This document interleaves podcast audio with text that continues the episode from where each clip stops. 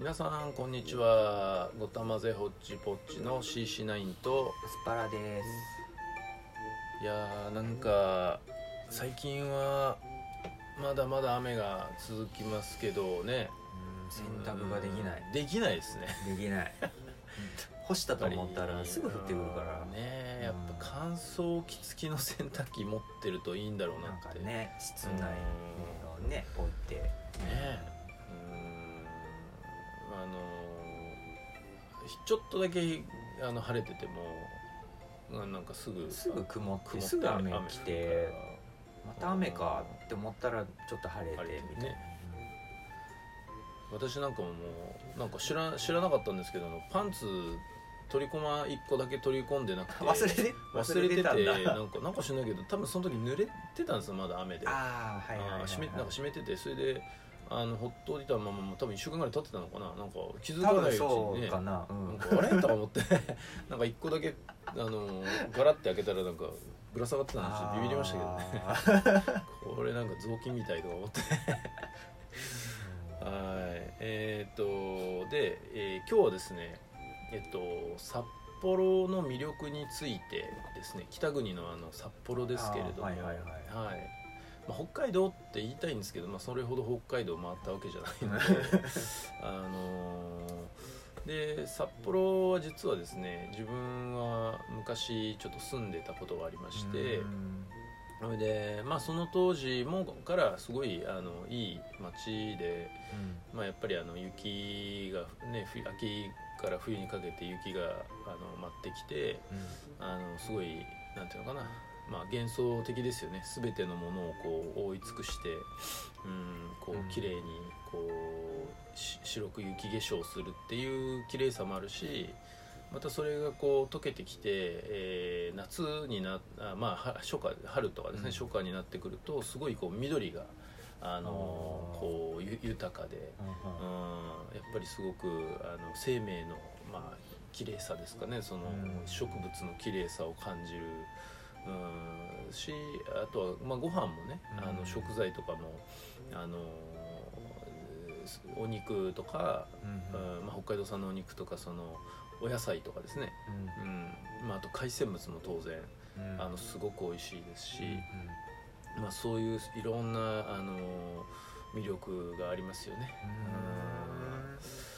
であのーまあ本当アウトドアとかもし好きな人は、うん。あの湖とかあの川とかもたくさんあるんで、うん。そういうとこで、まあ、全然あのすごい遊べますし、ううん。キャンプとかもキャンプ場とかもいっぱいあるんで、あのまああのバーベキューとかそういうとこでできる場所とかもあるし、うん。まあ、車持ってる人はオートキャンプ場とかであなるほど。のであのキャンプできますしあとまあ市内でもあのすごくまあすごい素敵なカフェとかもねあの本当に多いですよね、うん。うん。まあ、最近も行く機会があったんですけどもあの、まあ、自分が住んでた頃はなかったんですけどあのなんか赤レンガ赤レンガプラザかな？なんかあの赤レンガってあの旧北海道庁舎があの赤レンガって呼ばれてるあのそういう建物があるんですねあ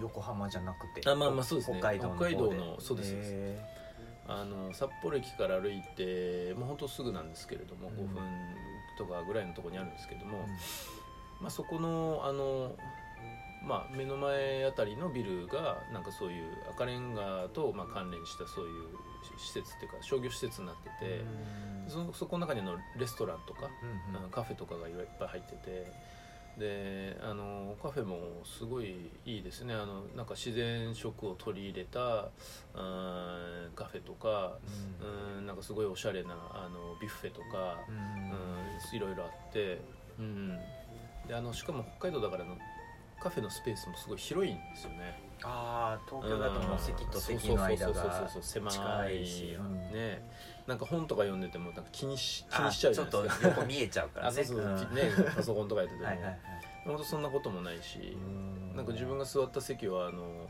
ソファーでおう2人3人掛けぐらいのソファーが向かい合ってるところではいはあのめっちゃでかいところで、うん、で平日だったんであのお客さんも少ないからいうん。なんかちょっと飛行機まで時間あるんでうん。なんかそこでちょっとこうあの昼寝してたりしててもえ文句言われないっていう。昼寝もできるんだ。そうなんですよ。へそういうよなんかこうゆったりさがあるんですね。ーうん。だからリモートワークなんかには本当にいいところじゃないかなっていうのはすごい思いますね。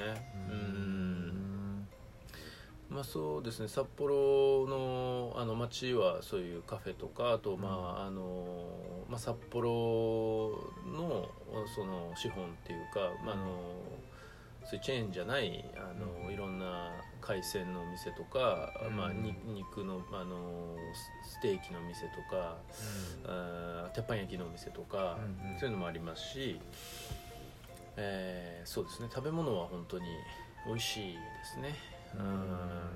まあ、結構あの量があったりもするんで、まあ、がっつりあの食べる人なんかはまあいいかなとも思うし、まあ、あの別にがっつりじゃない量もあるんで大丈夫だと思うんですけど。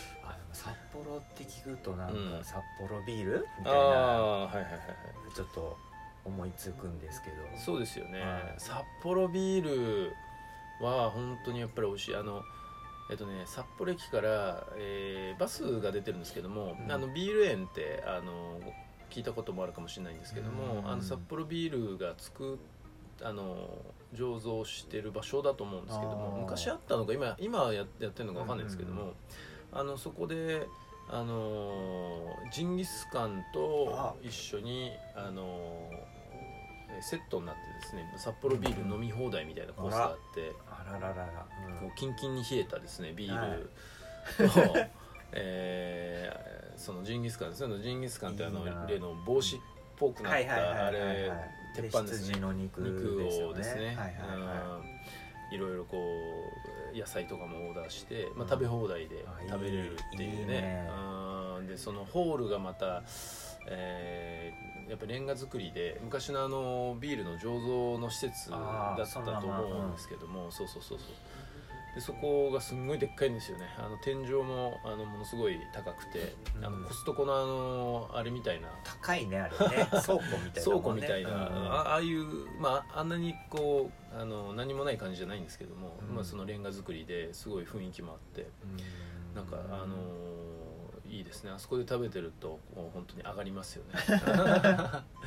そう。でビールうんビール園の,、うんあのある敷地もやっぱ自然がすごい多くてあのうん。緑もあの白い白樺が生えてたりとか。ビール園だからちょっと公園みたいになうん。あそうそうそうそうそうそう。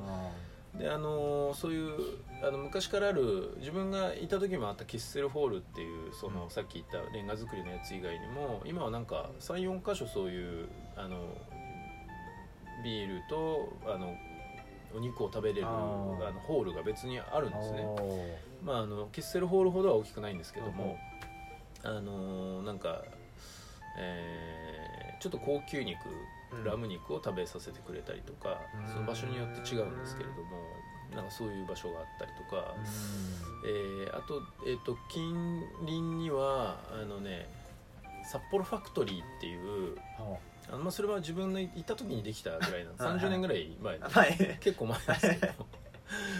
あのーなんかあの、まあ、モールですよね要はね。お今ー。でもアトリウムモール自体が結構アトリウムみたいになっててはい。あのー大きい天街ですよねこう、うんあのえーですけどね。温温室みたいな感じになっててで、まあ、その中にあの、まあ、ちっちゃいながらもこうガーデンっぽくなってる小道があったりとか、あのーまあ大きなそれがホールになっててうん。でそれぞれそのまあそれぞれの階からこう別のビルにこう通路があったりとかしてまああの続いてるんですけれども、あのーまあその中は冬でも暖かっていうか、うん。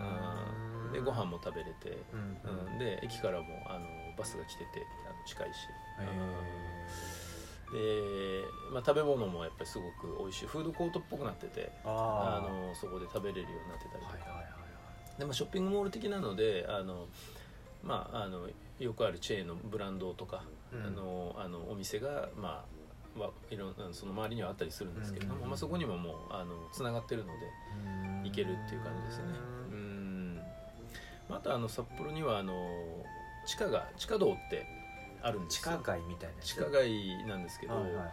やっぱりあの規模がすごいでかいっていうか長くて、あの本当何キロにも及ぶようなあのでその何キロにも及ぶその通路地下の通路が両脇が全部商業施設っていうか、ああの東京駅の地下みたいな。まあそうそうですね。ああいうの大きい版版ですよね。でまあなんそういう発達したのかというとやっぱり雪があのすごい降るんで、まあ、あの地下の方がやっぱ快適じゃないですか、うん。寒くない暖かいし。